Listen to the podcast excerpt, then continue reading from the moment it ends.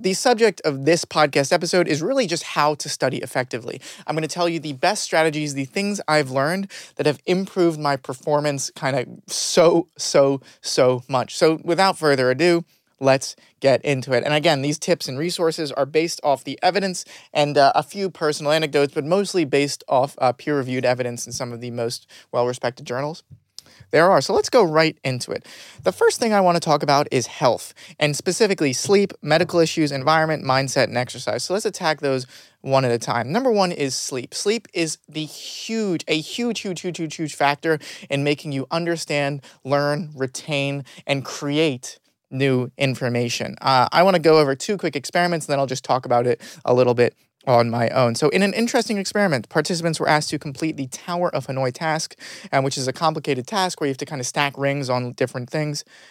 And they were asked to try it once when they were well rested and another time when they were not well rested. And so basically, what they showed is that people who were well rested had a 40% improvement in performance. That means the rate of solving this, this, uh, this Tower of Hanoi task.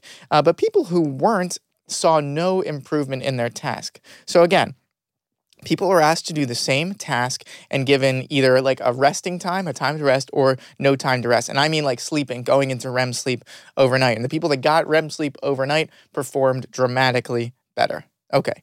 Another one I want to talk about is this is a, from Nature, which is a pretty hugely important journal, right? Uh, well, basically, there was an algorithm and uh, there was a complicated math problem and you could solve it algorithmically, but there was an easier way to solve this problem, but the experimenters didn't tell them how to solve this problem. And what they did is they had they separated it into two groups and they had one group that was able to sleep overnight. So one group that was allowed to kind of go back and sleep 12 hours overnight and come and try and solve the problem. And then they had the other group which had 12 hours during the day of space. So they both had the same amount of time in between looking at the problem for the first time, but one group got to sleep and the other group didn't get to sleep.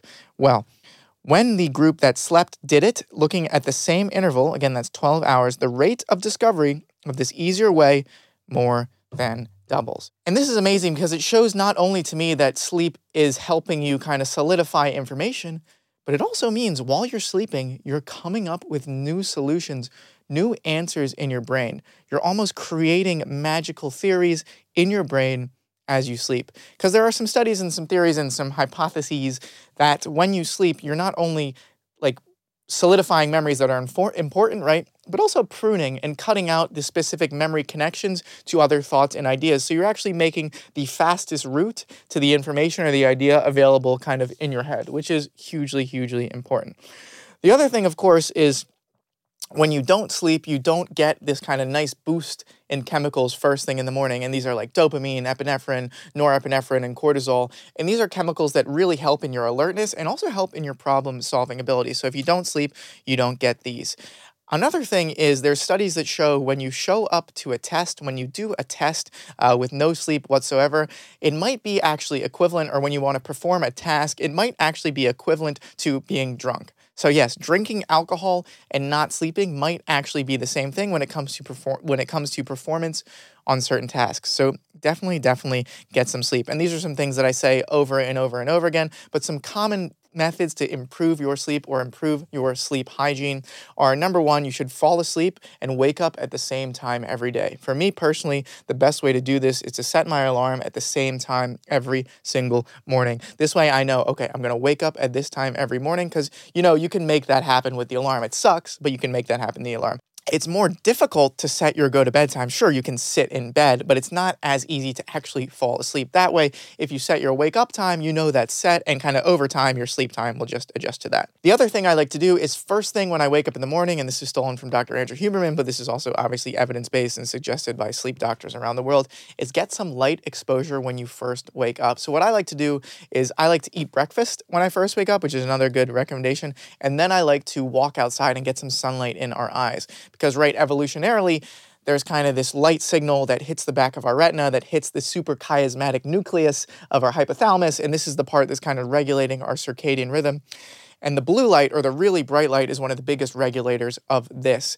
Uh, and importantly this blue light this intensity of this light is really really important too. And i don't know the exact numbers. I think it's the light inside, like the normal overhead light you have, can be anywhere from 40 to 100 times less powerful than the sunlight outside. And of course, this varies based on kind of whether it's cloudy outside, direct sunlight, and where the sun is in the sky, summer, winter, all these kind of things. Uh, but a good rule of thumb is if it's sunny outside, really sunny, you really only need five minutes outside, uh, 10 minutes if it's slightly overcast, and then maybe 10 to 30 minutes depending if it's like really, really cloudy outside. Because the sun brightness is still penetrating those clouds, but it's getting, you know, reflected and isn't as significantly bright. And that's equivalent to like six hours of sitting inside in the overhead light. And that doesn't work, right? Because we need to get this equivalent amount of lux or this equivalent amount of light power to our eyes within a certain amount of time to send the signaling cascade to our brain that says, listen, it's morning time. Listen, this light is saying it's awake time. So that's another tip for sleep. Another tip for sleep is don't exercise five hours before bed. Uh, try to avoid and the reason for this, and I'm maybe I'll do a whole episode in sleep and stuff like that. But the reason for this is when you exercise, right, you you ramp up some of these alertness chemicals again, cortisol, norepinephrine, epinephrine, all these kind of things, uh, and it takes a little bit of time, actually a decent amount of time, for these to fall off. So if you want to be extra, super, double, triple, super safe, I would wait five hours. I would make make them the closest time exercise to bed five hours. So if it's five hours before bed, don't do any exercise. Uh, another good thing is light exposure. You really want to stop looking at bright light about three hours before bed. This includes screens, this includes TV and stuff like that. Uh, this is the only time maybe blue blocking sunglasses makes sense. Uh, before you go to bed, because the blue, the wavelength of light that is blue, is one of the greatest signals to kind of this point in your retina that goes to this point in your brain that says, listen, it's awake, it's time to be awake. So, blue blocking glasses, I think, are actually counterproductive and bad in the morning, uh, but maybe later at night when you're trying to get close to sleep, but you still, you know, have to watch your TV or have to look at your phone, it might be good to have that in front of you. Um, the other thing is don't eat like two or three hours before bed. Uh, this messes with your sleep a little bit. And also, the other thing is if you have any GI issues whatsoever, you want kind of that acid and stuff like that to kind of go out of your of course acid is always in your stomach but there's going to be more generated when it's in this first couple stages of digestion and when you lay down for the first time you lay down in the morning or, or at nighttime when you go to bed gravity isn't helping you and what happens is things are, start to flow up and people get GERD and regurg and all these kind of things that's a kind of side point but important for because i think tons of people have GERD try not to eat about three hours before bed Another good thing is caffeine. So this might be a really long podcast. Holy smokes. We're only on point one of Point one. Okay, let's just keep going through it because I think this is valuable information and will be kind of my base for the rest of my podcast. Okay. Caffeine. Caffeine is bad. Please caffeine is not bad, but caffeine is bad when you get closer to sleep because it's got a pretty decent half life. I think it's four to six hours for it takes time to cut in half. So I like to say at a minimum eight hours before bed, stop drinking caffeine. I like to stop drinking caffeine at uh, like the, the the the next level. So eight twelve hours before bed. So I stop drinking caffeine around eight or nine o'clock because I go to bed at around eight or nine o'clock. Definitely, if you're going to bed at 10 o'clock, try to at the very, very latest stop drinking caffeine at 2 p.m. Other good tips are your temperature. So when you go to sleep at night, your core body temperature drops about one degree Celsius or two to three degrees Fahrenheit. So we can kind of help this along, right, and help our mind kind of get ready in the sleep mode. There's actually a study that shows if you have kind of a warm bath, maybe an hour, two hours before bed, the time it takes for you to fall asleep is less. So that's a good thing to do before bed. Uh, the other thing I like to do is make it very cold in my apartment when I go to bed. So I don't forget the exact temperature, but I think for me it's around 68 degrees Fahrenheit or 67 degrees Fahrenheit. I like to set my AC before I go to bed. Um, and the other thing I like to do is make sure it's really, really dark. So I, I bought special curtains because sometimes, you know, I'm staying up late or going to bed early. So I bought special curtains and I use those curtains to make sure it's really, really dark in my apartment. The other thing is to invest in a good bed, right? Invest in a comfortable mattress. You do spend a third of your life in that. Okay, I'm going to stop there on sleep because I think those are the biggest and most important things. I'll do a whole nother episode maybe when I do a deep dive. But sleep is really important for studying effectively. The next thing I have here is medical issues. So, this can also apply to sleep, right? The first thing you do when you go to a sleep doctor is they want to kind of rule out all the medical maladies that could be causing this. Again, this whole podcast is not medical advice, it's just things I learned that have helped me throughout my life, right? But please talk to your doctor before trying anything or doing anything. This is not medical advice in any way, shape, or form. But what they'll do when you go to the sleep doctor or something like that because you're having trouble sleeping is the first thing they're going to try and do is make sure they eliminate all medical possible causes. And this could be anatomical, right? If you have some kind of overgrowth kind of in the back of your throat or your tongue's too big or these kind of things, which is a real thing, maybe you have sleep apnea. So it means you stop breathing or you don't breathe well enough when you go to sleep. And this affects sleep because you don't realize it, but you're waking up throughout the night and you never really manage to get in deep sleep because your body's waking up and then falling asleep, waking up and falling asleep. Um, and so you want to get that solved. And really, one of the the best evidence-based ways to see if you're doing this is just do a sleep study or polysomnography to kind of figure that out. And you can talk to your sleep doctor about that. The other thing they want to rule out probably is psychiatric causes. Maybe you're depressed, maybe you're anxious, maybe something clinically significant is going on that can be an, as, as, a, as a cause of pain here pain point to kind of keep you awake. And then the other thing is, of course, some disease. You know, there are some diseases, unfortunately, that might manifest them well and, and not help, not allowing you to sleep properly. Now, going into studying effectively, the other thing we want to rule out is we want to make sure the best we can. Of course, some things can't be helped and treated and cured completely, um, but we want to make sure the best we can uh, that we're treating our medical disorders, whatever those may be, before we study. So maybe you're dyslexic and maybe you know you need to figure out these kind of certain things for dyslexia. Or maybe you have ADHD and you need to get your medications in order before you really, really focus. Or maybe you have pneumonia and a lung infection and it's just really hard because you're really tired and really sick I would recommend you figure out the pneumonia before you try to figure out how to think better about studying. And these are just small things, but I find it funny that a lot of people in med school, you know, they don't sleep all the time. They don't go to see their doctor. Uh, they don't get the general health checkup and their general health in order. And then they question like why they can't study as well. Get your sleep, and your general health in order. Those are probably one of the big, biggest things to do. The next thing is environment. There are studies that show when we have kind of a distracted environment, particularly I'm going to mention two studies. One study is when they looked at surgeons and medical students, and looking at these surgeons and medical students, they found when there was more distractions in the form of visual or music kind of distractions, the time it took them to complete the procedure was greater than those who didn't have those distractions. And again, this is a simulation. This wasn't on real patients. So don't worry about that at all. And then when they looked at drivers with more distractions, uh, they had they had more accidents and they wouldn't do kind of as many. They weren't able to complete kind of performance tasks as quickly and as properly and correctly as the other people doing this. So try to remove all visual distractions from your immediate environment. And this might mean, you know, if you're working at home and you have a loud environment or a loud house, maybe you go to the library maybe you go somewhere else. But if you don't have the luxury or the ability to kind of leave your house, uh, then maybe you talk to your family and say, listen, I'm really trying to study here. Can we make it a little bit more quiet? Or you set up your own room in the house, you get some noise reducing headphones. Uh, these are all things that you want to focus on.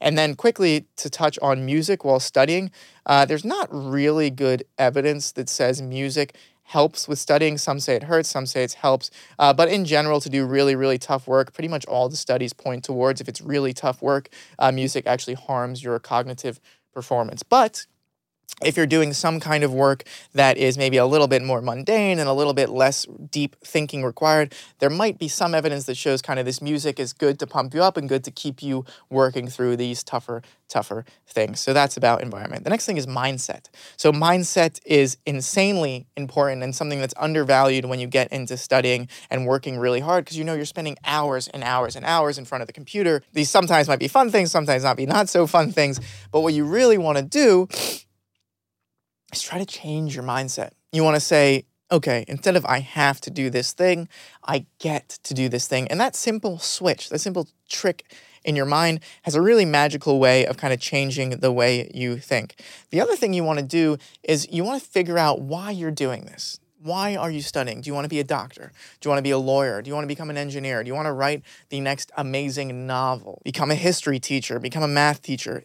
It really helps if you figure out why you're actually doing these things. What's the end goal? And it'll help motivate you to study more and improve kind of in every way. The next thing I want to talk about is exercise. And exercise is definitely undervalued when it comes to performance and studying and becoming more effective when you're doing all these things, right? There are a couple of studies. I'm going to talk about those studies in a second, but I want to say a personal story really quickly. When I first came to med school, you know, I thought I'm going to be the best medical student ever. I'm going to be the best. I'm going to kick you think you're a medical student? Bam! I'll kick you right out of here. That's what I thought. I thought I'd be the best medical student. And I said, no more going to the gym. No more hanging out with my friends. No more watching TV. I'm just going to sit down, read these books all day, write notes, do practice questions, and that's the only thing I'm going to do. Well, guess what? My scores and my grades went down. But when I started to reintegrate the exercise, my lifestyle, all these kind of nice things that I was doing before, my grades went up. And I just want to talk about this one meta analysis. So, one meta analysis looked at 21 studies in the effect of, on acute and long term cardiovascular intervention, that means exercise, on human memory. And they said, I quote, acute exercise improves memory in a time dependent fashion by priming the molecular processes involved in the encoding and consolidation of newly acquired information. So exercise helps you learn more. And there's actually a couple other studies that shows there's this molecule called brain-derived neurotrophic factor, I think, uh, one, BDNF1, that helps with kind of the uh, modeling and connections of neurons in your brain. And um, these molecules, these hormones, are released more commonly when you are exercising. So when you exercise, you actually release these chemicals and exer- these these fantastic memory chemicals and help you retain this information more. So when would I exercise? Well, exercising at any time during the day is better than exercising at no time during the day. But based on that evidence, I would exercise right before I'm going to study or in the middle of studying. Um, and I like to do it in the middle of studying because usually I start studying at the beginning of the day, right? And we're at this magical state in the morning with our cortisol, our dopamine, our epinephrine, our norepinephrine to kind of really focus and really get a lot of work done. So I like to take advantage of that and get right to work. But usually, kind of around lunchtime or maybe after working for a couple of hours, I kind of fade out. Uh, and this is another important factor because when you're studying and working really hard consistently over and over and over and over again, there's really a certain limit to your consistent focus uh, that pretty much all humans have. And that's around 90 minutes without taking a break. Uh, and but you start to get a little bit burnt out. And what exercise does it's a great breaking point. So it's not only a break, uh, but it also releases these good chemicals that we talked about. And when you come back to studying theoretically, maybe you'll, you'll return, eh, retain, and learn information a little bit better. So I would do it kind of halfway through or three quarters of the way through studying is when I would definitely exercise. Now, those are the things outside of actually studying, right? And you're like, wait a second, I thought we were going to talk about the Pomodoro technique, the Feynman technique. We will talk about those things coming up shortly. But I think it's really important to get your health in order before you start to pull these other levers. So, are you sleeping enough? What kind of food are you eating? Are you drinking enough water? How's your relationships with the close people in your life? How is kind of your psychiatric health? How is your medical health? Get these things in order, and I think you'd be amazed at the changes it will have on your studying, your ability to focus longer, and your actual performance on tests. Okay, now let's get into the good stuff. Let's get into the things, the specific things I would do to improve studying and improve performance when we're doing all this nice kind of stuff. So let's still talk around things about around studying, and then at the very end, we'll get into study techniques. So the first thing, again, change of mindset, I get to study. The second thing is planning things out. So you should plan as specifically as possible what you are going to study. So, for example, instead of, and I've said this so many times, but instead of study biology, which is a surefire way to fail, you should say, I'm going to study chapter one, chapter two, chapter three, chapter four of biology.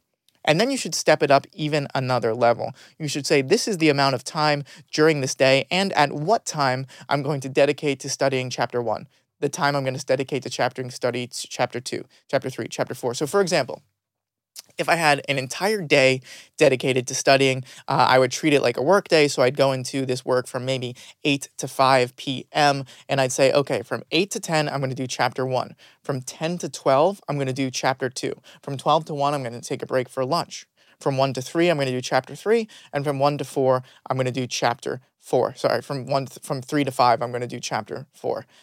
And then what you do is you break it down even more. So, what does chapter one mean? What does doing chapter one mean? Well, it means I'm going to do 25 flashcards around the section that I learn in chapter one. I'm also going to do 20 practice questions and then annotate those practice questions and turn them into flashcards. And as I'm going through this chapter, you know, I'm going to make sure that I understand all the topics and all these kind of things. So, you want to say as specifically as possible when, where in the library, home, wherever, and how practice questions, flashcards, reading it for the first time, you're going to do this work. And it will dramatically improve kind of your ability to get things done in that time because maybe it's written down in a notebook, maybe it's actually hours blocked out in your calendar.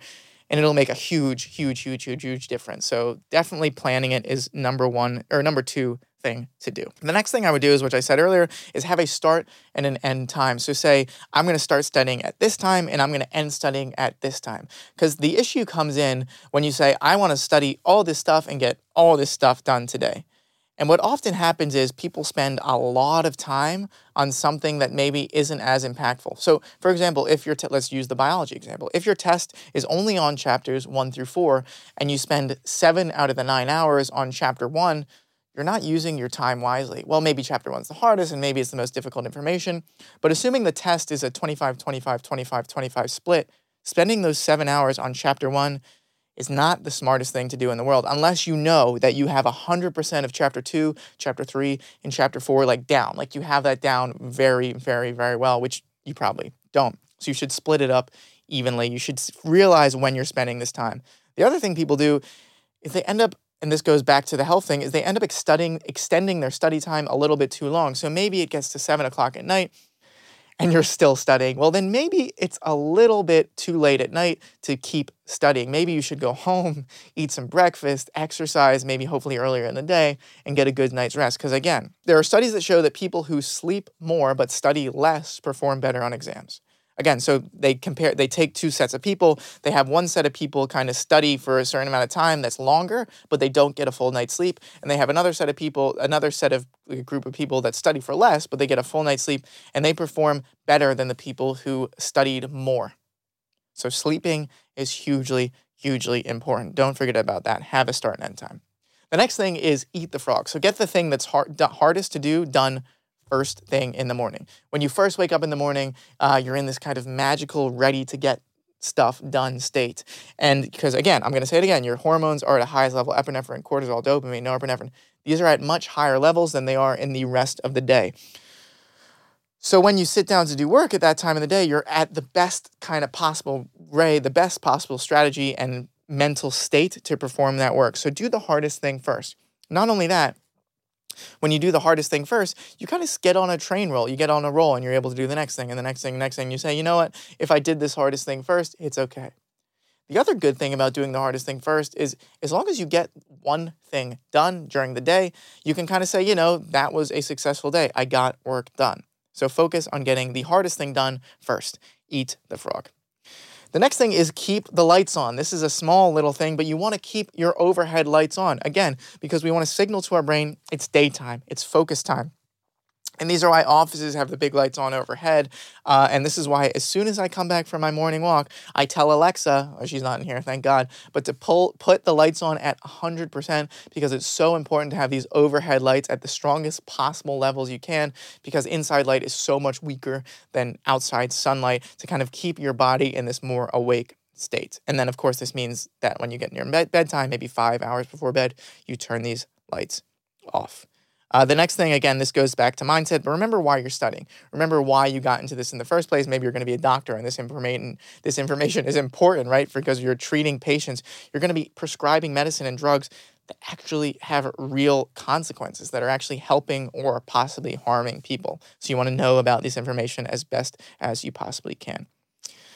So that's it. That's the things that I would recommend around studying and the things that around studying that make sense. Now let's talk about the techniques. And if you watch any of my videos, this is going to be kind of on repeat, but these are again is based off evidence. This is based on a meta-analysis that looked at over hundreds of papers and said this is the comparison of students who these, do these techniques and this is how they perform. A lot, a lot of people, the biggest kind of most people say really, really nice things on my channel, but the biggest things I see people say is, you know, summarize, how dare you crap on summarizing? Summarizing is the best way, the most important way to do it. Maybe for you it works, and maybe uh, it works better for you than practice questions and active recall. But the evidence says that most people will perform better if they do practice questions and flashcards as opposed to summarizing. Now, again, this doesn't mean for everyone this is true. And, you know, maybe there's the occasional mistake on this paper, but they're looking at a lot, a lot of papers and a lot, a lot of data to come to this conclusion. Um, and I think the conclusion makes sense. And I've seen it in my personal life. I've seen it in fellow students. So again, you can disagree with me. You can, you can say that, you know, I think you're wrong, Zach. And maybe it is wrong for you. But in on a generally applicable applicable basis and on the basis of evidence, which is I think the best way we can do this, basing things off the evidence, basing things off these statistical numbers, this is the advice I'm going to give you. Stop highlighting, stop rereading, and stop summarizing. These are forms of passive learning mostly. These are forms of learning that spend a lot of time and waste a lot of time. And the evidence says that these are non superior to these other techniques, such as active recall, including practice questions and flashcards. And the evidence also says that these waste significantly more time. And they actually rated study techniques of low utility, medium utility, or high utility, obviously, high utility being the best. And these techniques got ratings of low utility. So please, please, please, if you want to improve your scores and you've been doing highlighting and rereading and summarizing for a long, long time, stop doing it. And the worst offender here, and I used to do this, and I was the offender, is rereading. The evidence really does not like rereading. They've done multiple studies, and the paper, of course, didn't like it at all. But I looked at tons and tons of other articles, and they say rereading really is just a waste, a waste of time. So stop doing it. So let's talk about the good things, the things that are evidence based. And I'm talk- going to talk about the most important things and the most evidence based things first, and then kind of change into some other techniques that still have some evidence, but are mostly just techniques that have worked for me and my fellow colleagues. So the first things, the things that are the most evidence based, are three things I want to talk about. Uh, and mainly they're all forms of active recall. And all active recall is, is just kind of a tough way to remember things. So if you think about your brain, if you feel your brain working hard, like if I give you the qu- equation 37 times 15, it's kind of hard to figure out. Uh, i am doing it right now in my head, but I'm going to stop because I don't want to embarrass myself on the math front. Uh, but it's it's hard to do. You you think about it. But if you're just watching this video, if you're just listening to this video, you don't really have to think about it much. You're probably walking right now, or maybe you're driving your car, or maybe you're eating food, or cooking dinner, or talking to a friend, or whatever. And you can do those things because this is a form of passive learning. This is a more a form of passive consumption. Active learning is much more difficult and it has much better effects at you returning retaining information on your brain. So okay, the most evidence-based things to do are practice questions, flashcards, and interleaved practice. So let's go into each one of those individually. So the first thing, and I think the most important thing, is practice questions. And these are the best things for a couple of reasons. The first reason these is the best, best, best, best, best, best, best, thing to do is because it's practice for the test, right? And that's how a lot of these things are based off of. If you can perform better on the test, technically your performance is higher. So that's why maybe in the studies, these practice testing is seen as one of the most effective methods. But it makes sense. If you're practicing yourself, if you're practice testing yourself, if you're doing questions that are like hopefully the test you're going to take, you're probably going to do better on the test than people who have never done any practice questions. So, where do we find practice questions? Uh, you can look in the textbook, you can ask your teacher, uh, you can go on the internet. And I think the best way to think about doing practice questions are a couple ways. So, the first thing you want to think about is are, Am I ready to do practice questions? You don't want to jump directly into practice questions if you don't understand the topic at all. You want to understand the topic first before you go into doing any form of practice questions. Because I remember in my first, when I first started medical school, I started doing some practice questions and I just didn't understand the terms. I didn't know even the left atrium of the heart. I didn't know what these impedance numbers, what impedance meant. I didn't know what these flow diagrams were. So I was really lost. I should have taken a step back and got my understanding in order before I did practice questions. So get your understanding in order before you do your practice questions. Then make sure you're doing the right practice questions. Are you preparing for a test? Are you doing this just to learn better? If you're preparing for a test, I guarantee you, your teacher has recommendations for which practice questions you should be doing so you'll do better in the class and better on the test. Focus on those practice questions. Spend a lot of time on those practice questions because those are going to make you do better on the test. Maybe the internet has some amazing practice questions that look really cool and are really easy and really helpful, but they're not going to help you if they're not like the questions that are going to be asked on the actual test. So make sure you're doing the right practice questions. The next thing I would do is start with the easy practice questions first. And this is the way these textbooks are usually organized, right? You can they start with the easiest practice questions and then go to the hardest practice questions later. So start with the easiest practice questions because you're building your knowledge, you're building your understanding, and then get to the hardest questions near the end. Don't do random questions. Don't start with the hardest questions unless the easy questions really are too easy for you. Keep getting harder. Okay. The next thing, oh, this is going to be a freaking long podcast. Oh my God. Okay. Don't get the question wrong and then make a general content question or create a general content flashcard about everything in that question because it's a waste of time. Focus on the piece of information in the flat or in the practice question that you got wrong and learn that piece of information. Okay. Uh, and this goes nicely into my final point about doing practice questions is use flashcards with practice questions. It's an amazing superpower when you get a practice question wrong and then you convert that piece of content into a flashcard, and especially if you use Anki or some amazing form of spaced repetition, you theoretically should never get that question wrong again because you're testing yourself at the properly spaced increments to never lose that information in your brain, which is amazing. So, whenever you get a practice question wrong, focus on the piece of content that you didn't understand, turn it into a practice question, or turn it into a flashcard, and then test yourself with spaced repetition on that flashcard. We're going to talk about flashcards. That's the next thing. So, flashcards, oh my God, I have so many videos on this, but very, very briefly and very high level here. Uh, flashcards should be to the point. They should be simple and you should understand what's going on in the flashcard before you start testing yourself on it. So, understand the information before you create a flashcard on it. So, even in this example, when I'm creating a flashcard based on what's the medication for treatment for uh, Crohn's disease, I want to do a little bit of reading first because clearly this is something that I don't understand. I want to read about maybe what's the first line of defense for Crohn's disease and what is the mechanism of action of these drugs and why do these drugs work before I just test myself what is the drug that's treating here. Because if you don't understand it, it becomes just memorization and memorization is not a good way to get things to stick in your brain. You want to understand things first and then you can start memorizing the little nitty-gritty details and that's when Anki and flashcards come into play. Also, don't write paragraphs on your flashcards. It's not helpful. Think of fill in the blank answers. So, um, if you think of physics, right, uh, a, a solid is characterized by a defined, a defined volume and shape. A liquid is characterized by a defined volume but not a defined shape, a defined shape. And a gas is characterized by not a defined volume and not a defined shape, right? So if I was doing practice question or if I was doing a flashcard, I might say a gas has a blank shape and a blank volume. And then I might write in that fill in the blank say, okay, I know it's defined shape or defined volume, or wait, that's wrong. I know it's not defined shape or not defined volume. So those are very simple things. Uh, and the other thing you want to do with flashcards, and again, I have tons of videos on this, you can check it out, but you want to make sure that you're using kind of the back and forth learning method. So 2 plus 2 equals 4. Maybe on the flashcard you see 2 plus 2 equals blank, right? You know that's 4. That's a good way to remember it. But you also want to learn it backwards. So you want to see 2 plus blank equals 4. And then you have to say, okay, now I need to figure out that what do I plug in to get to 4? That's 2.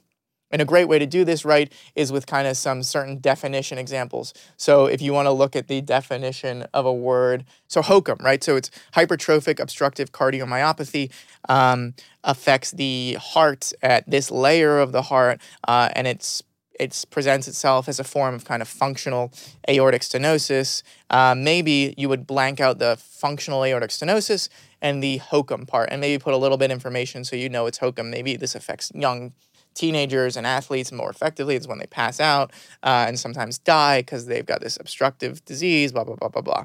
Uh, and so you want to test yourself at two points during this. Uh, other things for flashcards, you don't want to give yourself too many flashcards in the beginning because it's just too much information. So, for example, if you're using the flashcard application Anki, you probably want to do a maximum of 100 new cards a day. Uh, I could talk about flashcards forever because I love flashcards, uh, but we're going to step off that topic and go on to interleaved learning. Uh, this was another high utility from the meta analysis. And the interleaved learning just means you're testing yourself at regularly spaced intervals or spaced repetition. Uh, there's an amazing application called Anki that will space this out for you so you know when to do it. But if you're not using Anki, you should be testing yourself at regular intervals because there's some evidence that shows in just 48 hours you'll lose 60% of the information you learned and in something crazy like 20 minutes you'll learn you'll lose 33% of the information you just learned so you want to be testing yourself consistently on these topics and over time so you make sure you retain this information over time because there's this thing called the forgetting curve which means the first time you learn something you forget it really quickly but if you test yourself right before you fall off the forgetting curve, the next time you learn it, the forgetting curve goes on a little bit longer. So maybe you'll retain that information for three days as opposed to one day. And then if you test yourself before you fall off the three day curve, maybe you'll retain that information for six days. And it keeps going up and up and up. Uh, so you want to test yourself repeatedly. Those are the six most important things I would say altogether is uh, stop highlighting, stop rereading, stop summarizing, and start using active recall in the form of practice questions, flashcards, and spaced repetition. Now let's get into a couple things which maybe aren't as evidence based, but I found to be very, very helpful, and they do have a little bit of evidence. The first thing is the Pomodoro method. And the Pomodoro method just means you're studying for 25 minutes at a time, five minute break, 25 minutes at a time, five minute break, 25 minutes at a time, five minute break. And then the fourth time, you'll take 25 minutes studying and then a 30 minute break. And the idea behind this is that we can only really stay focused for a certain amount of time. We want to maximize our focus during these times and then take breaks because there's these things called ultradian cycles and there's these other studies that show really you can only stay focused for a certain amount of time and when you take breaks it helps your performance when you come back after these breaks uh, the other benefit to the pomodoro method is if you find yourself getting distracted really easily or not focusing uh, you know based on classical conditioning that when you are sitting down for these 25 minutes it's study time it's focus time. And when it's the five minutes, you know, it's break time. You can chill out. 25 minutes, study time, focus time, five minutes, break, chill out, whatever. Because what happens sometimes if you're saying, oh, I'm just going to study for like the next six hours or something like that, that's an insanely long amount of time. And you might spend like three hours of that time just not working or not studying. And I did a little experiment on this myself, and I tried to see how many flashcards I could accomplish in two or three hours with breaks and then with no breaks. And I actually found that I performed about 33% better with the breaks. So again, I'd either study full time for three hours, so going through the flashcards for three hours straight, no breaks whatsoever, or taking these five minute breaks and occasionally 30 minute breaks during these three hours. And I performed I got done 33% more flashcards. And of course, this isn't a controlled study or anything like that, but I saw personally that my performance went went way up and also my burnout went down and I was just it was just much much much better. So use the Pomodoro method. Some great things to use are the Forest timer, uh, the Focus timer, and Self Control app on your computer. You can just look those up.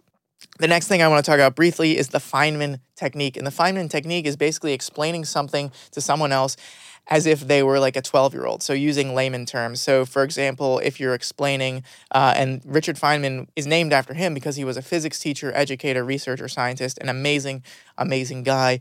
Uh, and he was one of the best explainers in the world. He could explain physics like it made sense to anyone. If you wanted to look him up, just look up Richard Feynman on YouTube and you'll see him explain gravity. You can see him explain heat and cold and, and the way atoms move, and it's it's amazing.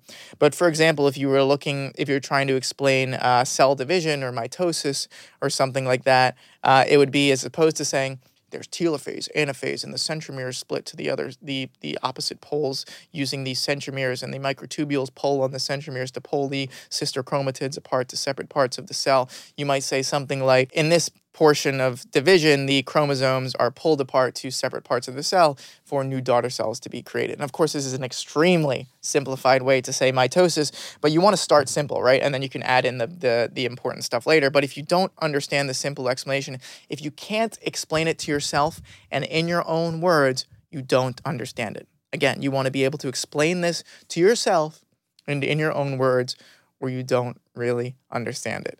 And I think this was an Albert Einstein quote or something like that. But if you can't explain it simply, you don't understand it well enough. So make sure you can explain it simply and you understand it. Another tip for the Feynman technique is make sure you're not doing this on every single thing that you're studying because that would be a huge, huge waste of time. Only use this on certain topics that are really important to understand. So, for example, in medical school, you should know the way blood moves through the heart to the lungs to the various parts of the body and then how it comes back to the heart. Is it goes to go through the right atrium and then the right ventricle and all these things. You should be able to talk this out very simply and that's a very basic level. Then you should also maybe be able to talk about i don't know diabetes um, heart failure uh, gastrointestinal diseases like inflammatory bowel diseases, uh, pneumonia. You should be able to explain these general topics at a simple level, uh, or you're not studying right. Because if you know kind of the actual maybe you know the layer of the heart that's affected in myocarditis is the myocardium and there's these certain cells that are inflamed and this is the thing but you don't know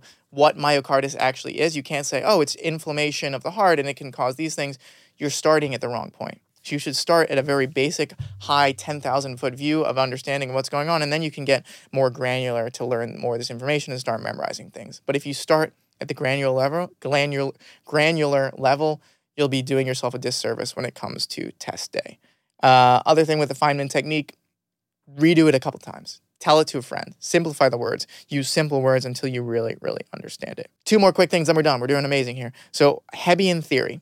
So, Hebbian theory is the idea that if you make more connections in your brain, you're more likely to retain this information. So, for example, if I'm learning about a certain fish in the ocean and this certain fish um, you know, can swim deeper than any other fish because it has an amazing skeleton. Well, if I wanted to connect this to kind of another topic to make sure I understand it, I would think, okay, what other fish in the ocean have this special skeleton? Oh, I know the special submarine fish has an amazing skeleton, and then I can connect it to my XYZ fish that I just learned about. And theoretically, it should help this information stick in your brain longer because you're making more neural connections. And you can use this as flashcards, you can use this with anything. But the more connections you make, the more connections you make to the senses as well sight, smell, hearing, taste, even. Uh, the more likely you are to remember this information. Again, this is a theory, this isn't a law, but it's it makes sense to me. Finally, we're going to talk about breaks, and you should be taking good breaks. Uh, and what is a good break? A good break is getting up, walking outside, having some sunlight, talking to a friend, doing some exercise, um, just changing your brain and putting it in a different area. The the kind of the breaks that I don't find myself rejuvenated from and not doing good performance from is like looking at my phone or watching a YouTube video or staying in the same exact seat but going on Facebook or Instagram. You really want to get up and move, hopefully leave your phone down somewhere and go do some exercise, go meditate, go have a snack, go drink some water. Get outside is kind of the best number one thing I can do is just, just get a walk and get outside. And that's individual breaks during your study days. You also want to take the occasional big break, and that could mean a full day off. I know it's crazy, right? Or it could mean a weekend off, or it could mean a uh, Sunday or a whole week off. You go on vacation. What I used to do in medical school is the first half of my Friday was work, but the second half of my Friday and the entire Saturday, yes, the entire Saturday was time off. I wouldn't look at flashcards. I wouldn't do anything.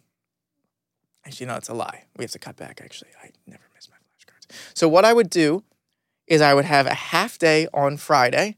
So I would do my studying in the morning till about lunchtime, and then after lunchtime, you know what? It's Zach's time off. It's Friday afternoon. I'd chill out, I'd relax. And then Saturday morning, the only thing I would do is my Anki flashcards to make sure I'm staying up to date. And that might take me two or three hours, but then I'd be done for the entire, entire day. And I'd take the rest of the Saturday off, which was like 12 more or eight or nine more hours left in the day. And then occasionally you want to take a full weekend off. You want to take a full week off. It's really hard, but you'll be amazed at the rejuvenation and the vigor that you bring into the studying and how much your performance improves. Okay. Let me know what you think. Again, I'm new to this whole thing, so but please be a little bit nice to me. Did you like it? Did you dislike it? Or do you want me to talk about certain things? Um, but yeah, if you like it, what do people on podcasting say you should do? I guess give me reviews on the Apple podcast thing, send it to your friends, but only if you like it. Uh, but I hope it was helpful. Thank you so much for listening, reading, watching, whatever and I will see you on the next one.